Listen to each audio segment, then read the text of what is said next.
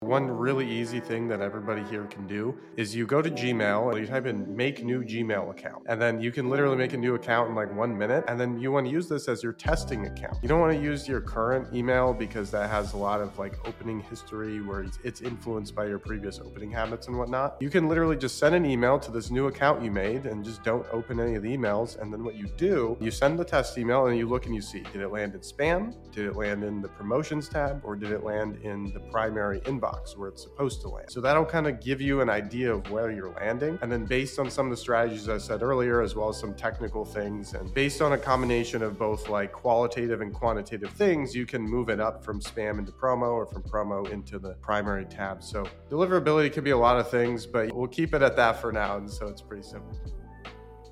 Thank you so much for clicking on this episode of The Millennial Entrepreneur. The ambition of the podcast is to show relatable stories from young entrepreneurs doing some incredible things to inspire the next generation, including you listening wherever you are. We've been doing this podcast for over three years and the ambition has not changed. The only thing that has changed is the scale of where we want to go. We want to bring on bigger guests for you guys to show more and more relatable and inspiring stories from young entrepreneurs across the world. The majority of you guys listening haven't subscribed to the podcast yet.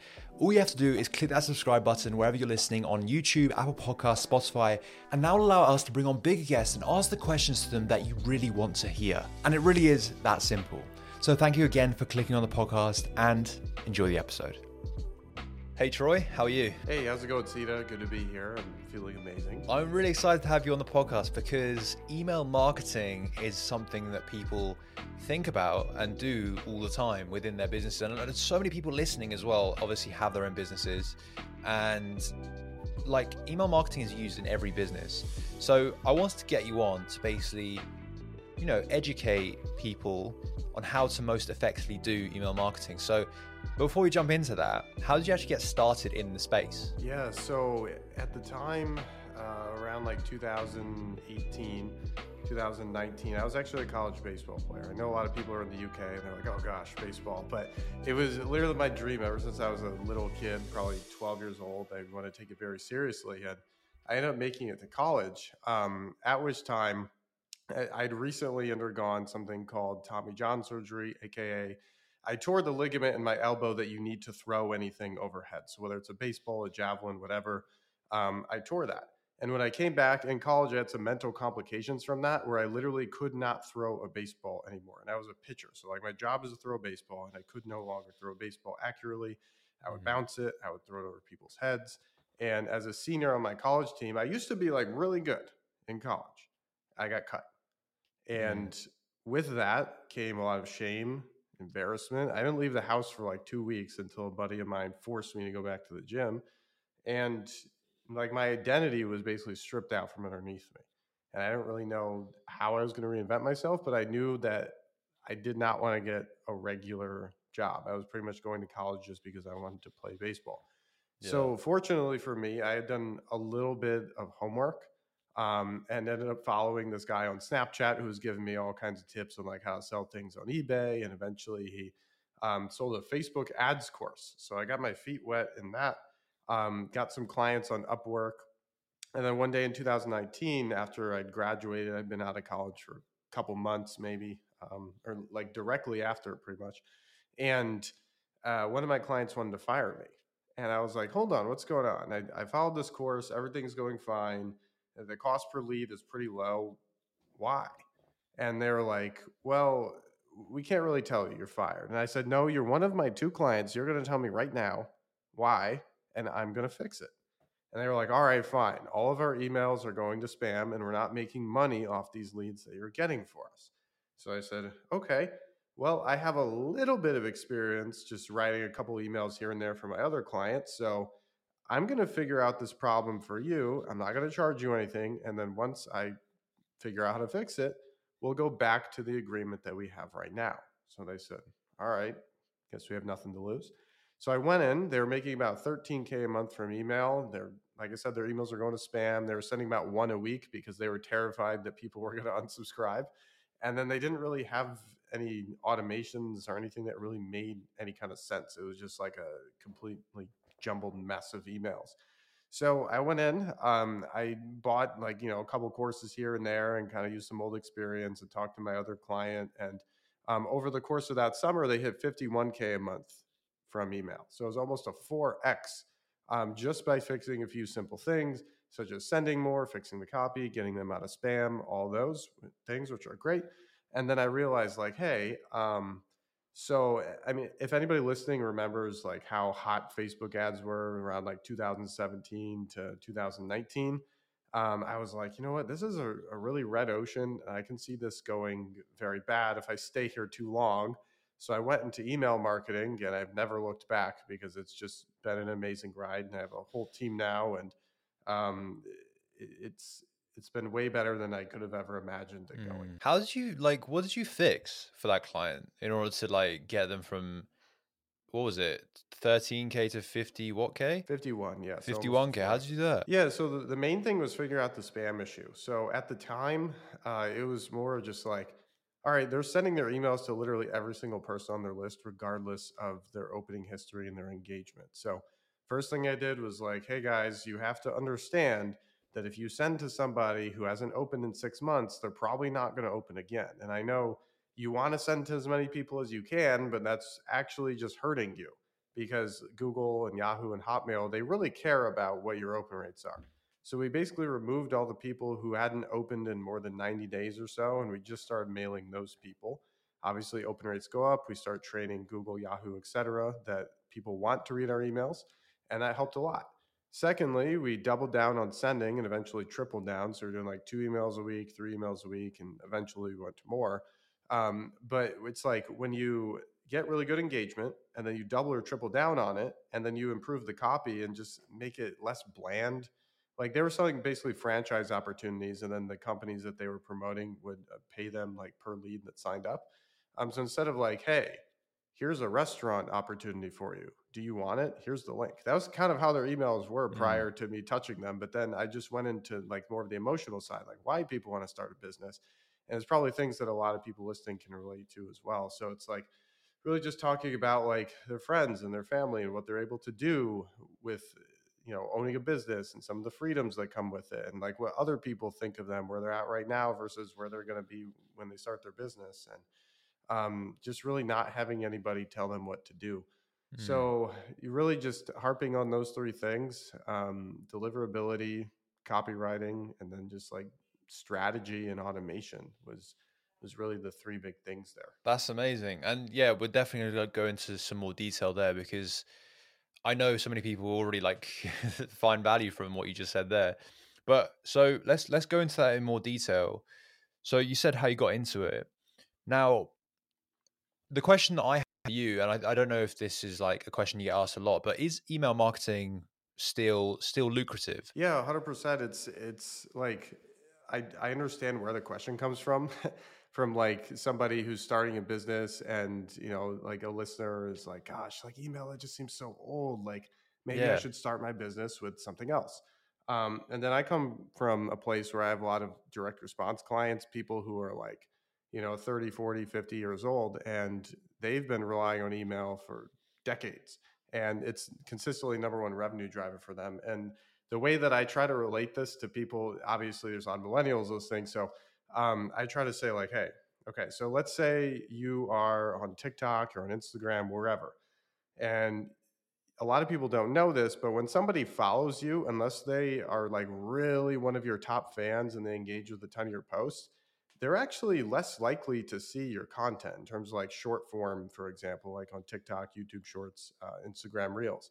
So it's actually kind of crazy how few of your followers, and you can go check your stats on your account to see this, how few of your followers will actually see your content unless it mm. goes viral or whatever. But yeah, when you look at email marketing, if you do a good job, even taking iOS 15 out of the equation, you can get 20 to 25% of people opening your emails. And those are people that are going to be the most dedicated because somebody who's just on TikTok, like scrolling, sure you might get a lot of views but that person doesn't have the same intent as somebody who goes to your site puts in their email and now has a reading relationship with you almost every single day if that's how often you're sending um, and you know when you look at email as well it doesn't really cost you any money it's like sure maybe a few hundred bucks per month if you have a big account inside your esp if you have a really big list Um, but you don't have to spend time making videos. You don't have to spend time creating ads. You don't have to have this crazy team. If you're not Mm. good at writing, you can literally just hire a copywriter or email list manager and they just write for you. And there's no other costs associated with it. So um, there's a massive ROI potential when you think about it that way. And best of all, if you're like very, very new um, and you have like a really good skill in helping people solve a specific problem, it's actually very easy to make high ticket sales via email compared to what you might think. Um, because it's like, hey, I can solve this problem. So then you just have to sit down and jot down like what the deliverables are for your high ticket offer. Then you would just open a Calendly account and then send an email to get people to book calls and then Mm. obviously you can close them over the over a zoom call um, so it's it's been easier than ever to to start a business these days and just utilizing email and those are always going to be your most dedicated people and when you think about how many people actually see your message it's probably going to be more on email than there are on social media on a head-to-head basis a, a post versus an email So, would you say email marketing is extremely underrated for any type of business, B2C or B2B? Yeah, I wouldn't say like there are most people I work with obviously value it to the point that they go ahead and they hire us because like our fees aren't cheap, right? Um, but yeah, for somebody like you said who's newer, who's thinking like email, that sounds like dinosaurs, man. Yeah, then I, I think it's underrated in that case, but it's just like everybody perceives things according to their background, and millennials Mm. tend to value email a little bit less. But it's like, hey, what do you check every single day? It's your email.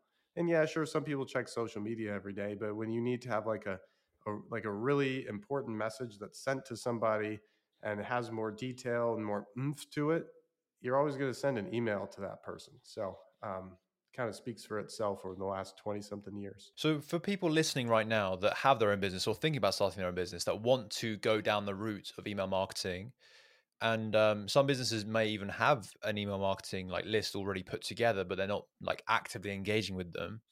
Um, how do you actually start the process of making that one of your sales channels? Yeah, totally. That is a big thing. Like even big companies will come to us and they're like, "Oh my gosh, like I know you're talking about email. I just saw you present or heard you on a podcast, whatever, and I know I need to be doing this, but I have this big list and I just haven't talked to them in a while and I feel terrible about it."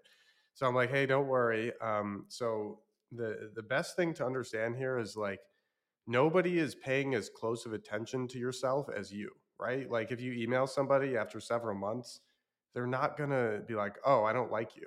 They're just going to be like, oh, hey, it's this guy again, or it's this girl again, whatever. Mm. Um, so what I would do in that case is I would just send an email and the subject line says, remember me, the question mark. And he'd say like, hey, first name, it's so-and-so here. Um, I'm reaching back out to you after a few months. If you remember me, this is my business and what I do. And then you just put a little blurb about what you do. Um, the reason I'm reaching back out today is because I wanted to show you this new cool thing I have. And then you just link them to it and you say, uh, thanks for reading and be sure to look out for my upcoming emails because I've got some awesome stuff for you in the coming days and weeks. So pretty simple from there. And then the next, uh, you know, two or three emails, I would just maybe tell a story. Um, so like, how did you get into this business, right? Kind of like we're doing right now, Mm. except in a, a written format. And then maybe talk a little bit about like your business and like what differentiates it from other businesses. Um, and then really anything else that they might need to know before you pitch them per se, right? Um, and then as you write emails after that, you'll get more and more used to it. People will reply, they'll ask you certain questions. And then that's honestly the best way is you could send an email. It's like, hey, what's your number one question about blank? And people will reply and they'll tell you exactly what their questions are about blank, which is obviously your niche or your business. Mm. And that will give you endless writing topics. Um, so as you go, you'll figure it out. And then you can also remember that not every email needs to be 100% pitch or 100% story. You can like make them 50 50, you can make them 80 20, 90 10, whatever it might be.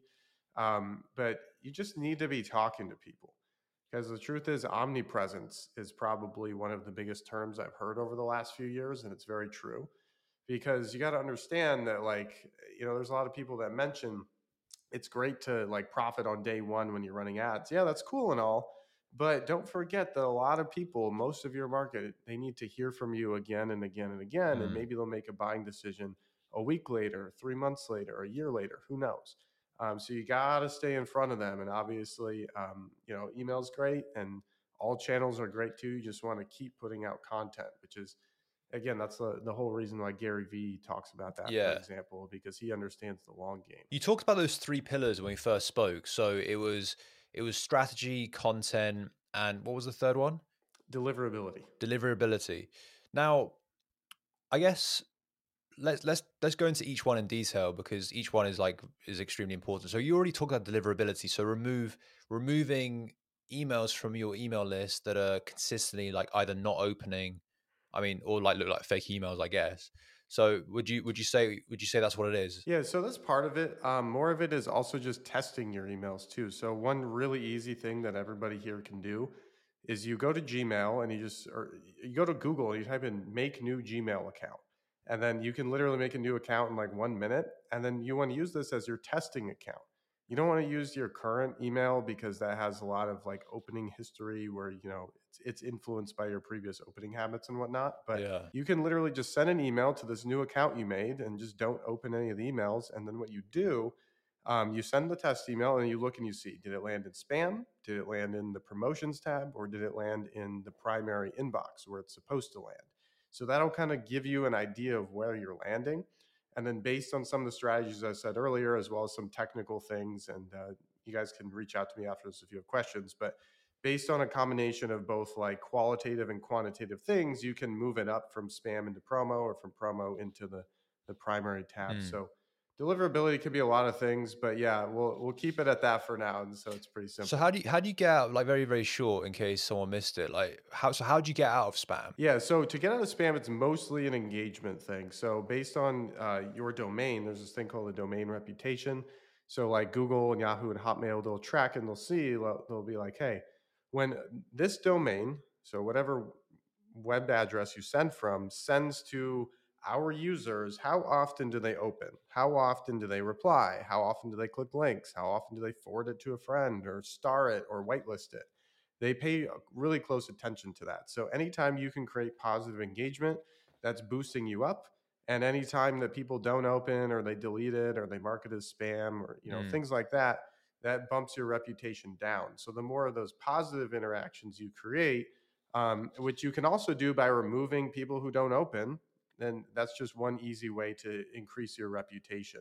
So it's um it's very much what have you done for me lately? That's how they look at you when you send. Yeah, yeah, okay, I get that. Okay, that makes sense. So let's move on to the strategy side before we move on to the content. So when when people are listening, so they've yeah they've removed these uh, non-openers. They've you know cons- like posted some more, and the open rates have increased. So now they've moved out of spam. That's all good. But what like what do you put into an email marketing strategy? Yeah, so that's it- it's really interesting because in any kind of service you can provide, you're never just providing that service. You're always, or at least you always should be, more of a consultant as well, right? You have to understand what's going on in the business around the emails, not just Mm. emails themselves. So let's say um, you kind of mastered some of the things I talked about already. Then you have to think, okay, so how does a new subscriber get on our list? Whether it's like a free opt in or they bought something, we just have to think, like, okay, what's the journey they're going to take and what's our goal for this? So, very similar to what I was talking about earlier with like if you haven't um, uh, sent to your list in a while, very similar strategy for this, right? So, like the welcome email, you're going to give them the thing that they opted in for or that they purchased.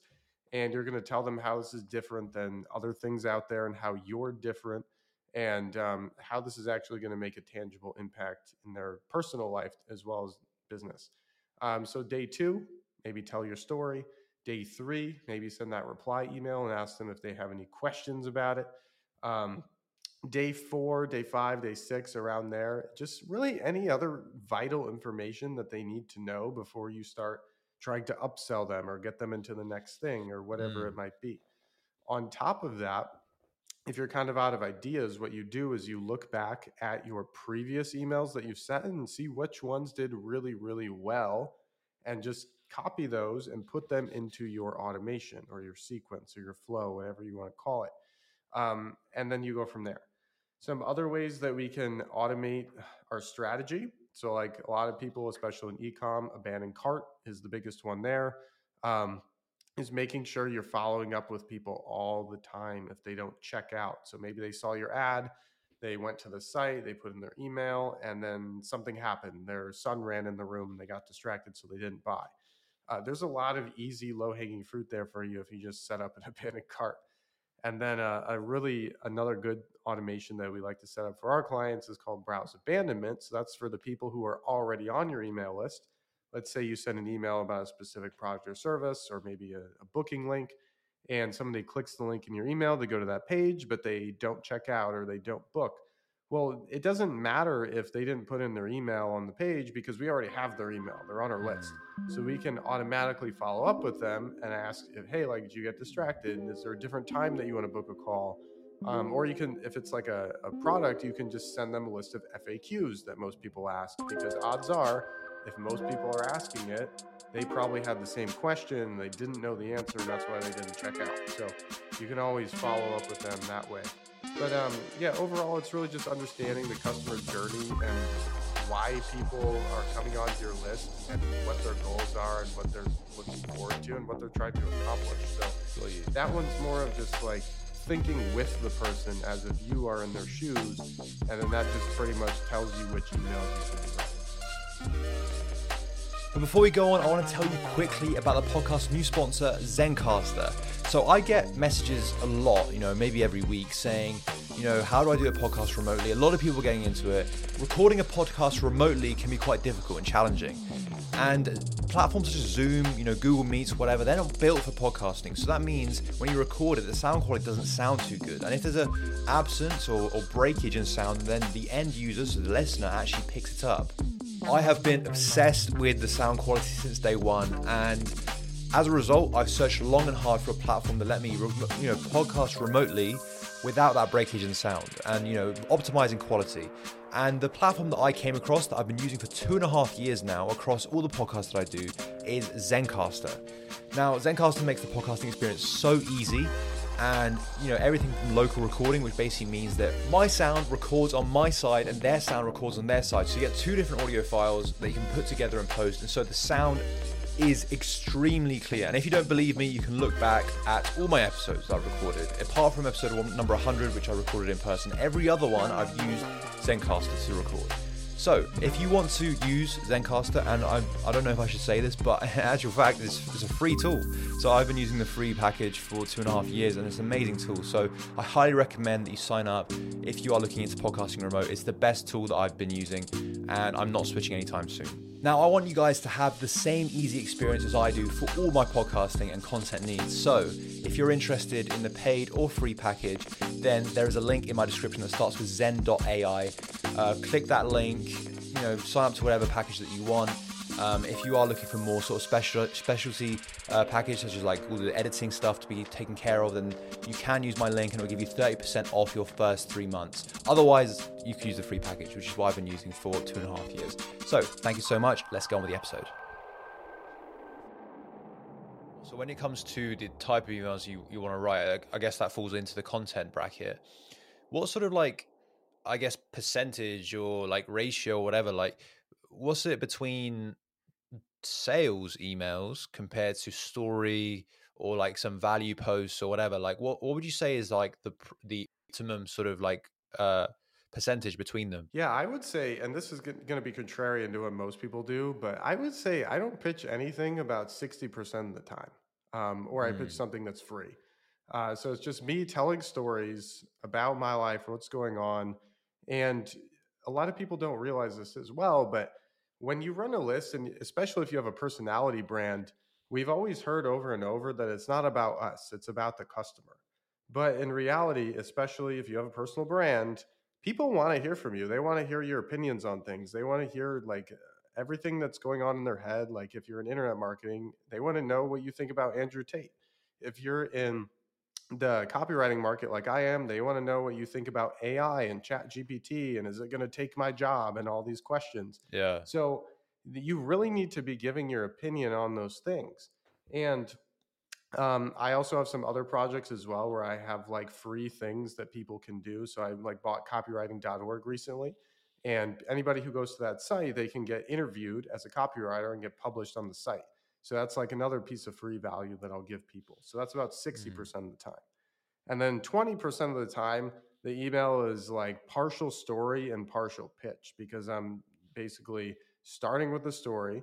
And then there's just like a natural transition or flow into a sale because the story just makes too much sense to not sell something, right? So, like, if I'm telling the story about how I came up and how I got started, and at first I was like struggling writing ad copy, and then I stumbled across email list management because my client was about to fire me and I fixed their email marketing, and then they stayed for months and months and months. Yeah. Well, I have a program that teaches you exactly how to do that. So that's what I would pitch there. And then the last 20% of the time would probably be like a straight pitch where I'm just like, I look at my calendar today. I'm like, oh, I could probably use a few more bookings for the sales team. So that I just pretty much sent out a straight pitch. Um, and most people, they're like straight pitching probably 80% of the time. Mm. And And that would obviously lower the the opening rate as well, right?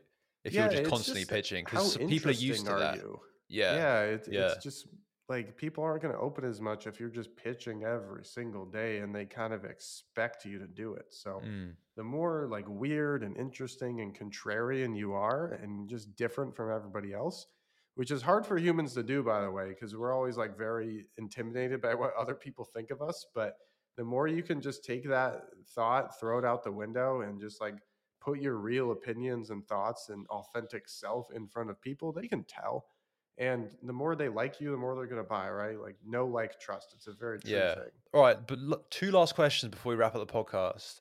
And this has been incredibly interesting and valuable. So I like I you. hope you guys are are taking notes. The the second last question, what what's the sort of ideal frequency of emails would you say? Yeah, that's a that's a good question. I get a lot too, and it's funny because uh, we'll start with some new clients and they're like, "Aren't people going to be offended if we send too many?" And uh, I always ask them like, "Hey, what's something that you really enjoy?" And if they say, "Oh, I love basketball," I'm like, "Okay, well, if I send you seven quality emails a week about basketball, and they're really entertaining, or I give you good tips, or I keep you updated about your favorite team, are you going to unsubscribe?" And they're like, hmm, "I don't think so." So I'm like, "Hey." as long as you have something that's valuable for people, they're not going to unsubscribe. So, like me personally, I send just about every day. We send just about every day for our clients as well. It's just about finding what your audience wants and giving it to them nonstop. So, eh, once you hit the nail on the head, like with the basketball example, right? There's like sub niches. It's like, is it a player? Is it the parent of a player? Is it somebody that just wants to follow their favorite team? Like, you you you have to find out what your people want and then Yeah. you pretty much just give that to them or something similar every day and you and you can send as much as you want and the more you send the more you make Got you. So I guess the capacity, the, the, the limit there, the, the bottleneck would be how much time you're willing to spend on email marketing because seven days a week for me as a business owner sounds fairly daunting. Um, I could probably manage like two emails a week, three emails a week, um, especially when like the ideas and like the creation of ideas.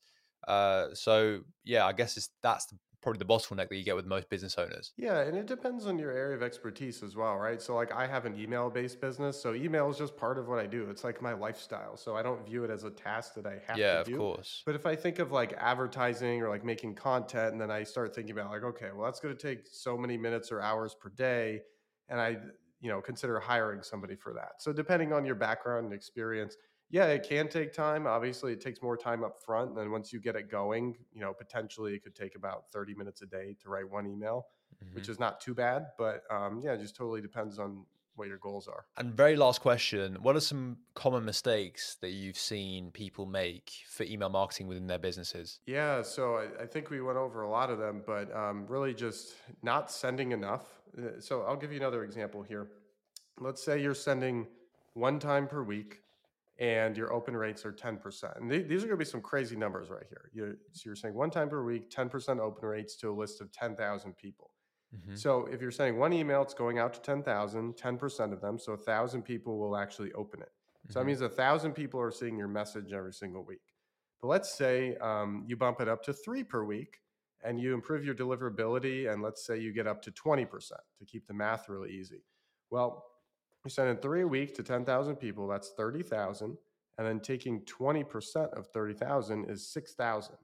So that's how many people you're that are seeing your message per week now. So you literally mm. just 6x'd how many people are seeing your message just by sending more and improving deliverability. So I, I, always say those two are the most important things that most people get wrong that they should be doing right now. Yeah. And then content and copywriting, it, it's very important, don't get me wrong, but it's third out of those three things because even if you send an email and it's like you're not a great copywriter and it's kind of okay, there's still going to be people that click the link and because they've seen you before, and they know you, they like you, they trust you, and, and, some people will buy. But the better writer you are, and the better relationship builder you are, the more people. Yeah, we came over like we've we've covered a lot actually. So this you might have to listen to this one twice, but.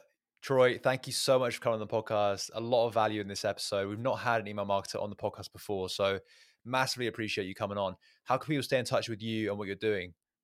Yeah, thanks, Sina. I appreciate that. So I would say the easiest thing for freelancers or business owners um, over at faqemail.com. the title speaks for itself. I basically took all the FAQs I get about email marketing and I put them in one giant document and it's free. You literally just go there and I will give you all the answers to email marketing for the most common questions I get. Kind of like we talked about earlier. Yeah. I just surveyed my audience. I saw what questions they had. I answered the questions, and I give those answers away for free. Troy, thank you so much for coming on the podcast again. And uh, yeah, I'm sure we'll chat very soon. Thank you so much. Thank you as well.